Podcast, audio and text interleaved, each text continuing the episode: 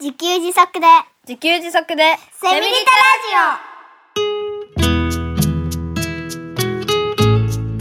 タこの番組はパーマカルチャー研究所の三つくりゆうきが自給自足で幸せなセミリタイヤ生活を送る知恵をお届けします。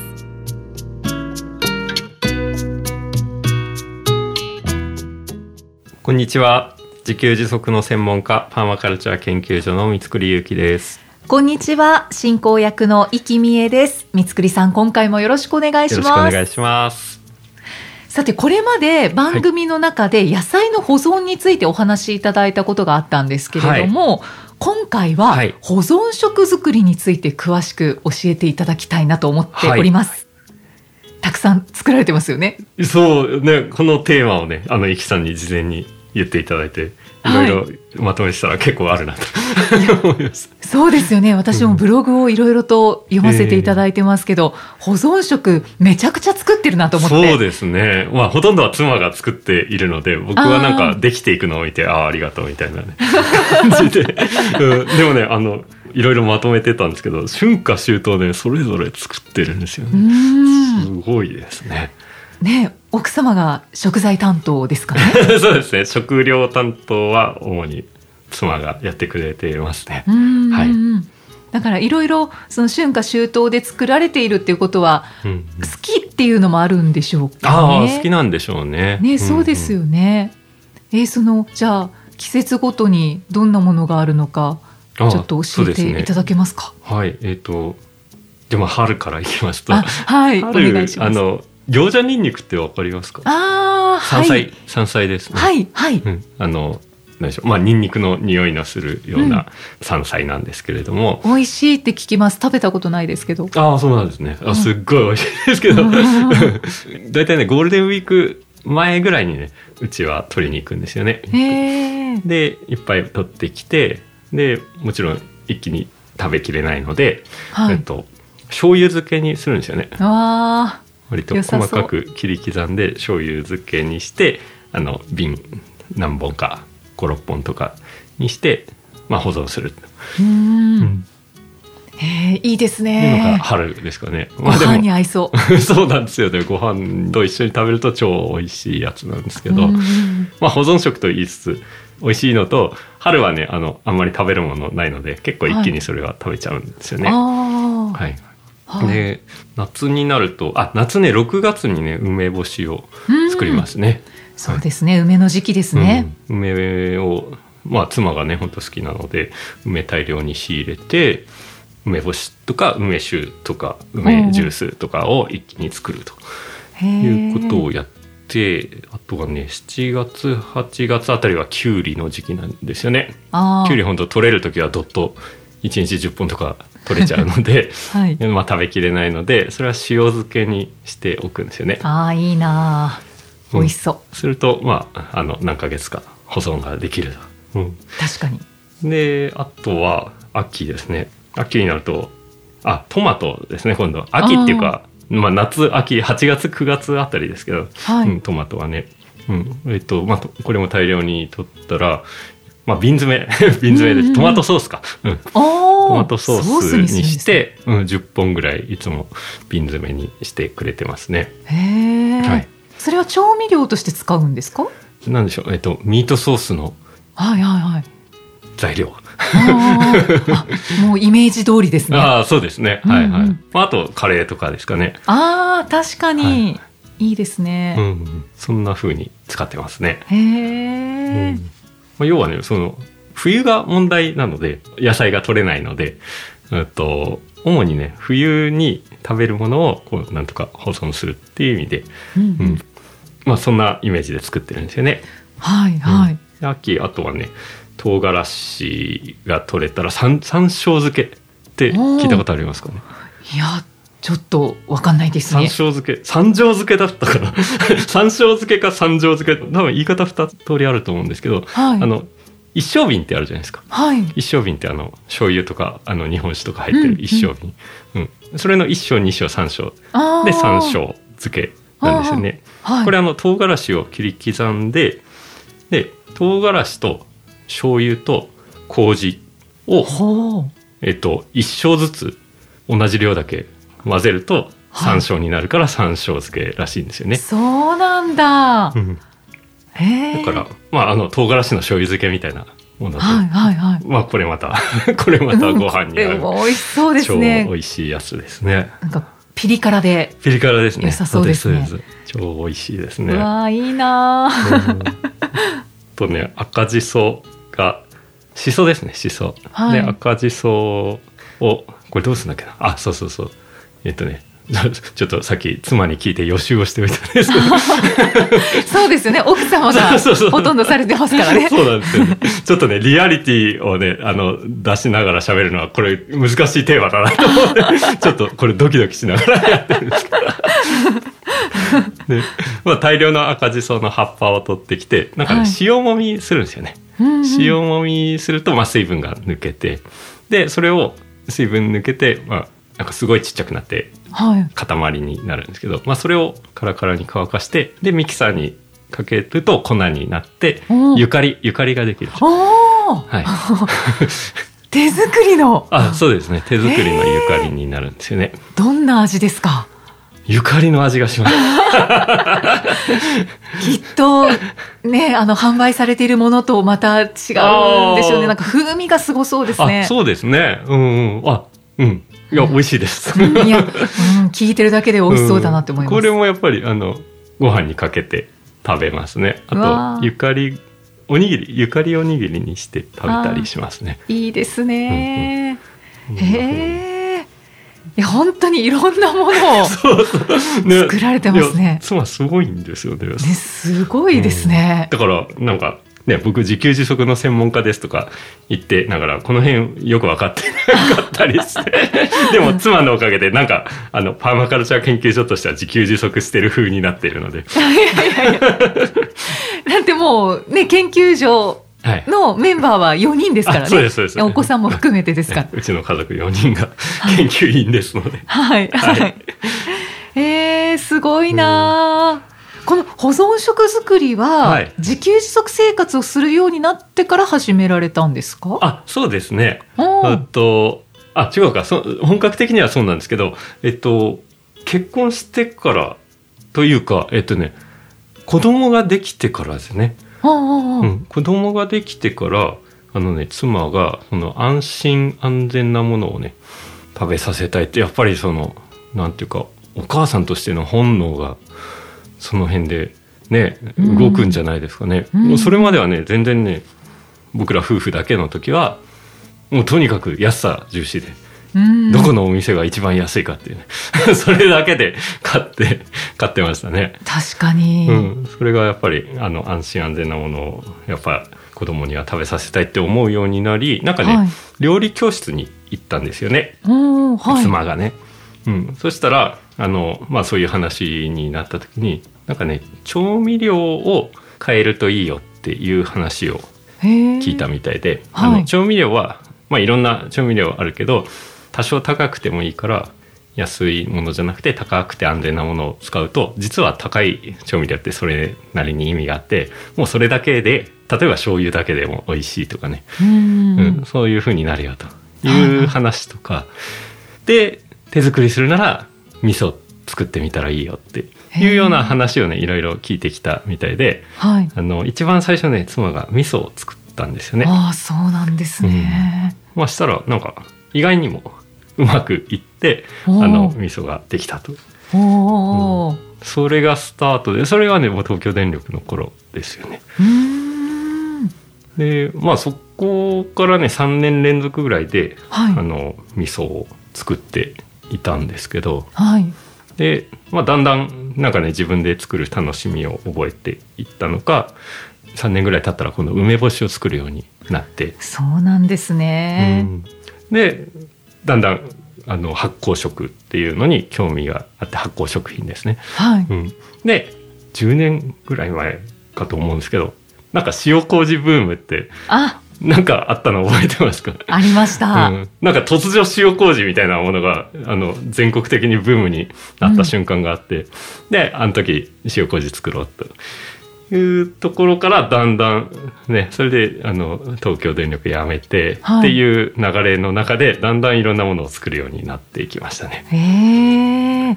じゃあ徐々に徐々にうん。こうレパートリーが増えていったんですね。あそうですね、うん、だからねなんかさっき紹介したのわーって感じだと思いますけど本当に一つずつ、うん。で味噌も最初は3年間はあの味噌しか作ってなかったような状態です、うんうんへえ、そうですか。発酵食か。興味はあるんですけどね。なんか発酵食ってそうそう。あでね妻はね発酵食品を本格的に習いに行ったりしたんですよね。あ発ー酵食品作り。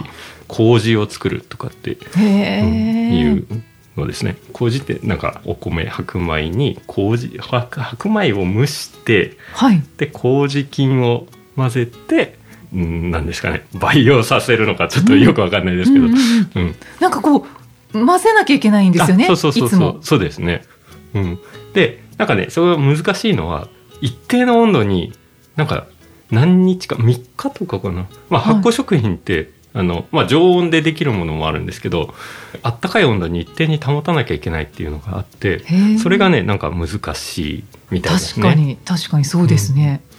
で妻が発酵食品作り麹作りを習いに行っててはい。で僕は車で送り迎えしてたんですよねでしたらそこの発酵食品の教えてる先生に「はいあの三栗さん僕にね三栗さん電気の専門なら発酵機作ってくださいよ」ってえ、言って言ってくださってはい。「ええ？って 発酵機って何ですか?」みたいなうんそうですね。うん、ことを言ったらあの発酵機って何かっていうとだから40度とか確かねなんか60度40度から60度ぐらいなんじゃないかと思うんですけどあの、はい。納豆とか麹とかね、うんうんうん要は設定した温度に保つっていうものが発酵機だっていうことなんですよね。うん一定の温度を保つためのものですか？そうですそうです、うんだからえっとね温度のセンサーで、えっと、ヒーターを入れ切りするものを発泡スチロールの中に入れればできるんですって言ってたんですようん。はい。であの専門電気なら作れるんじゃないですか？って なんか軽い感じで 言われたのであそうかと思って、はい。あまあじゃあちょっとやってみようかなと思っていろいろ試行錯誤して、はい。あの作ったんですよね。僕が作っちゃったん機です。うん。まあ、そしたらあの妻が結構喜んでくれて、はい。あのこれはいけるいけるってこれはいろいろ発酵食品の幅広がるわって言って、はい。うんそれを使っていろいろ作ってくれましたね。特に、特に麹がすごいうまく作れるようになったんですよね。うそれで。ん今もその発酵機は使ってらっしゃるんですか？あ今は使ってないかな。今はまたね別なあのね別な方法を編み出したみたいで、ああ、そうなんですか。うん、それを使わなくてもいい方法で今はさらに進化してやってる感じですへえ、あ、じゃあ発酵機は必ず必要というわけではないんですね。うんまあない人はその湯たんぽを発泡スチロールの中に入れて、うんまあ温度測りながらあのたまに見てっていうことでやってるみたいですね。あ、そうなんですね。はい発酵食ってなんかこう育てる感じですね。あもう本当にあの菌そうですよね。そう麹菌とか菌を育てる感じなので、うんうんううんん育てる感じです。へえ、そうですか。いやー、いろんなものをね作られて、三つくりさんはどうですか？何か作ったものはありますか？僕は僕はねほとんど作らなくてただあの果実酒うんうんを、あれ発酵食品なのかなんかよくわかんないですけど、はいあ。の僕はお酒が好きなのででもそのあれですよね。保存食というか。一応ね保存食保存飲料？保存飲料ですね、はい。あのホワイトリカーと氷砂糖とで、まあ、僕はグレープフルーツが好きなんですけど、はいグレープフルーツをもう適当に突っ込めばいいんですよね一応分量とかそれなりにあるんですけど で、はい。入れたらその瞬間からもう飲めるので。氷砂糖溶けてないですけどまだ、うん。だからこれはねもう初心者にもう超おすすめしたい。僕でも作れるっていうね。ただ入れればいいだけです。入れて、まあまあ氷砂糖は溶けるまでバった方がいいですかね。うん、あまた方が美味しいですけど、うん。待ちきれない人はもうその瞬間から飲めばホワイトリカーの味がします。それ全然なんか熟成されてないじゃないですか。ね、だんだん味がね、あの甘く美味しくなっていきますんで。へえ、いいですね。果実酒は作りやすそうですね。あこれはねおすすめですね。お酒飲む人はうん。いいんじゃないですかね、へえいいですね。だから三つくりさんが作ったのはグレープフルーツ酒あそうですそうです。なわけですね、い、かがでしたか？その飲んだ時ああそれはねやっぱり自分で作った満足感が。だから美味しいまあもちろん美味しいんですけど、はい。なんか何かより美味しいかどうかとかいうことではなくて自分で作ったものを自分で飲む食べる喜びなんですよね、うんすごいだからうん。なんか贅沢な気持ちというか。うんうんうんうん。ぱり満足感がありますよね。満足感ありますねこれはやってみないと本当にわかんないですよね、うん。このあこういう満足感なんだみたいなことが、ね。うん。うんうん。へえ。じゃあ果実酒作ってみようかな。あぜひ。すぐできそうですもんすぐでねきると思います。はい、あのー保存食作りを始めてから、え奥様がまあほとんど作られているっていうことですけれど、えはい。感じたことって何かおっしゃってましたか？あそうですねまあ特に漬物 漬物の紹介してなかったですけど冬には漬物を作ってくれるんですけど、はい。うんとまあ、昔ってね結構どこの家庭でもうちでも作ってたんですよね。うーん。うん。で昔ってもっと大昔というか電気のない時代って食料がないわけですよね、は冬ってね。うんだから、ね。秋までに取ったものを何としても冬まで持たせないと食べるものなくなるので、うん。うん、だからそういうあの食ってなんか文化なんだねというようなことを言っていて、はい。まあ、言っていてって僕も感じてるんですけど、はい。うん、だから今はスーパーがあるからその保存の必要がなくなったからいつでも同じものが大体手に入るんですけど昔は各地各地で取れるものがあってで保存の、まあ、気候によってねあの保存に適したやり方があってはい。でそれが各地の文化になってあと別の国では別の国の食べ物の文化みたいなことになって。うん。うん、だからあれこれこれをね続けないとねこれ文化なくなるんじゃないのって思ったんですよね。ああそうかもしれない、うん、だから、うんと、というか逆にそういう昔からの保存食、うん、発酵食品とかあの乾燥させたもの、うん、そういうのには文化が詰まってるっていうことになんか気がついて、うん。うん、なんか最近はねあの妻特に発酵食品好きなので保存食ですね、はい。うん、あのいろんな地域に行ったら必ずそういうものを探すっていうことを最近始めましたね。ああ気になりますよね、うん。だから文化を残すんだみたいなね。そんな気持ちで。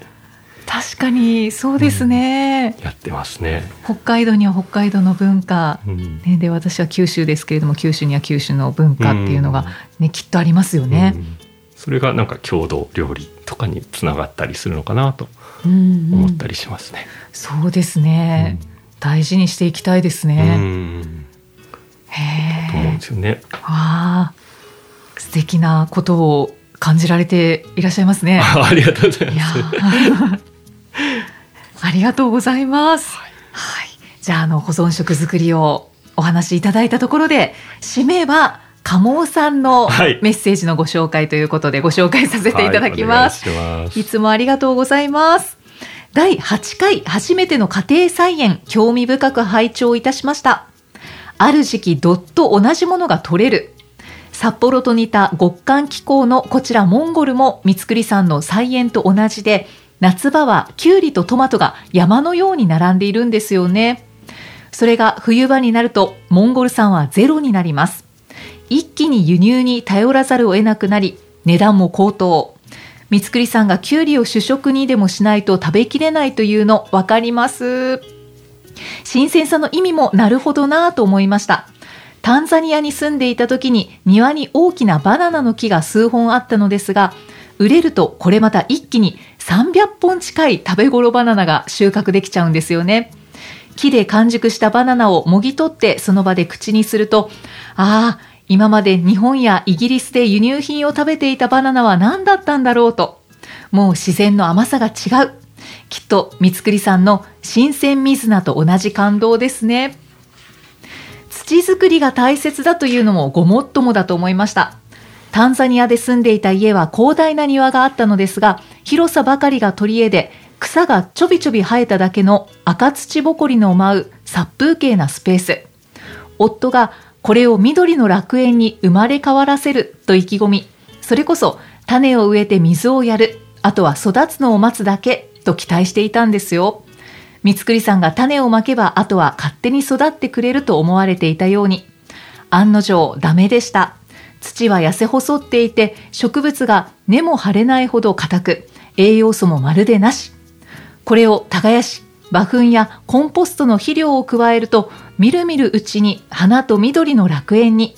種をまいておけば勝手に育つというわけではないという学びでした。野菜は生きている。ネギの根っこに数量の土と水を与えたら緑の葉っぱが出てきたとのお話。これもそうだそうだと大きくうなずきながら聞いておりました。タンザニアでは庭の片隅に大きな穴を掘ってそこに生ゴミを投入していたのですが、そこを見るのが実は楽しくてですね。アボガドの種からは芽が出てる。人参やネギの根っこからは新しい緑の葉っぱが出てきている。と、そこにしゃがんで、うわー、自然ってすごいなーと感動の嵐。これを三つくりさんご家族は何種類もの野菜で実践されていますからね。きっと毎日が感動の嵐どころじゃないですよね。すみません。個人的な体験談をたくさん持ち出しまして。でも、三つくりさんのお話をお聞きして共感できるところが多々ありましたもので共有させていただきました。三つくりさんとイキさんの醸し出す雰囲気には癒されますね。やっぱり自然に寄り添って生きていくという、それこそ自然体の生き方についてお話しされているからなのでしょうね。ほんわか和ませていただきました。ありがとうございました。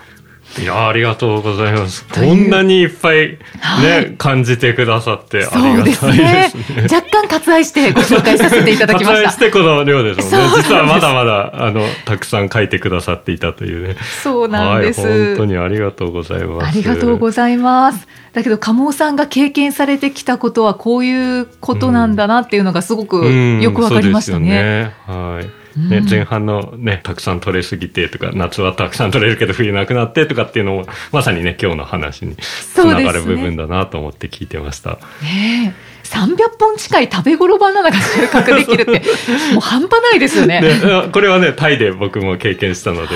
そうですかはいはい食べきれないぐらいのバナナがどっと取れるので。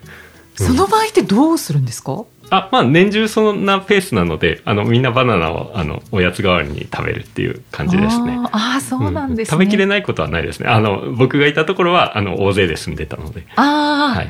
じゃあまあちょうどいいちょう。ど良かったですね。はい。へえ。いやーね、面白いですね。こうやってうんうんうんのリスナーさんの体験談っていうのを聞くのも、ね、面白いなと思いました。ねえぜひぜひ、あの、皆さんも、リスナーの皆さんも、体験談ありましたら、そうですね。教えていただきたいです。こういうことをやってみましたとか。はいはい。あ、そうですね。そういう、なんか、こんなのやってみたよっていうメッセージとかいただけたら、ありがたいですね。そうですね。はい。嬉しいですね。はい。はい。鴨尾さん、今回もメッセージありがとうございましたありがとうご。ざいます。ということで皆さんからメッセージやご感想を随時お待ちしています。エピソードの説明文に記載のパーマカルチャー研究所ホームページのお問い合わせフォームからお気軽にお寄せください。水栗さん、今回もありがとうございましたありがとう。ございました。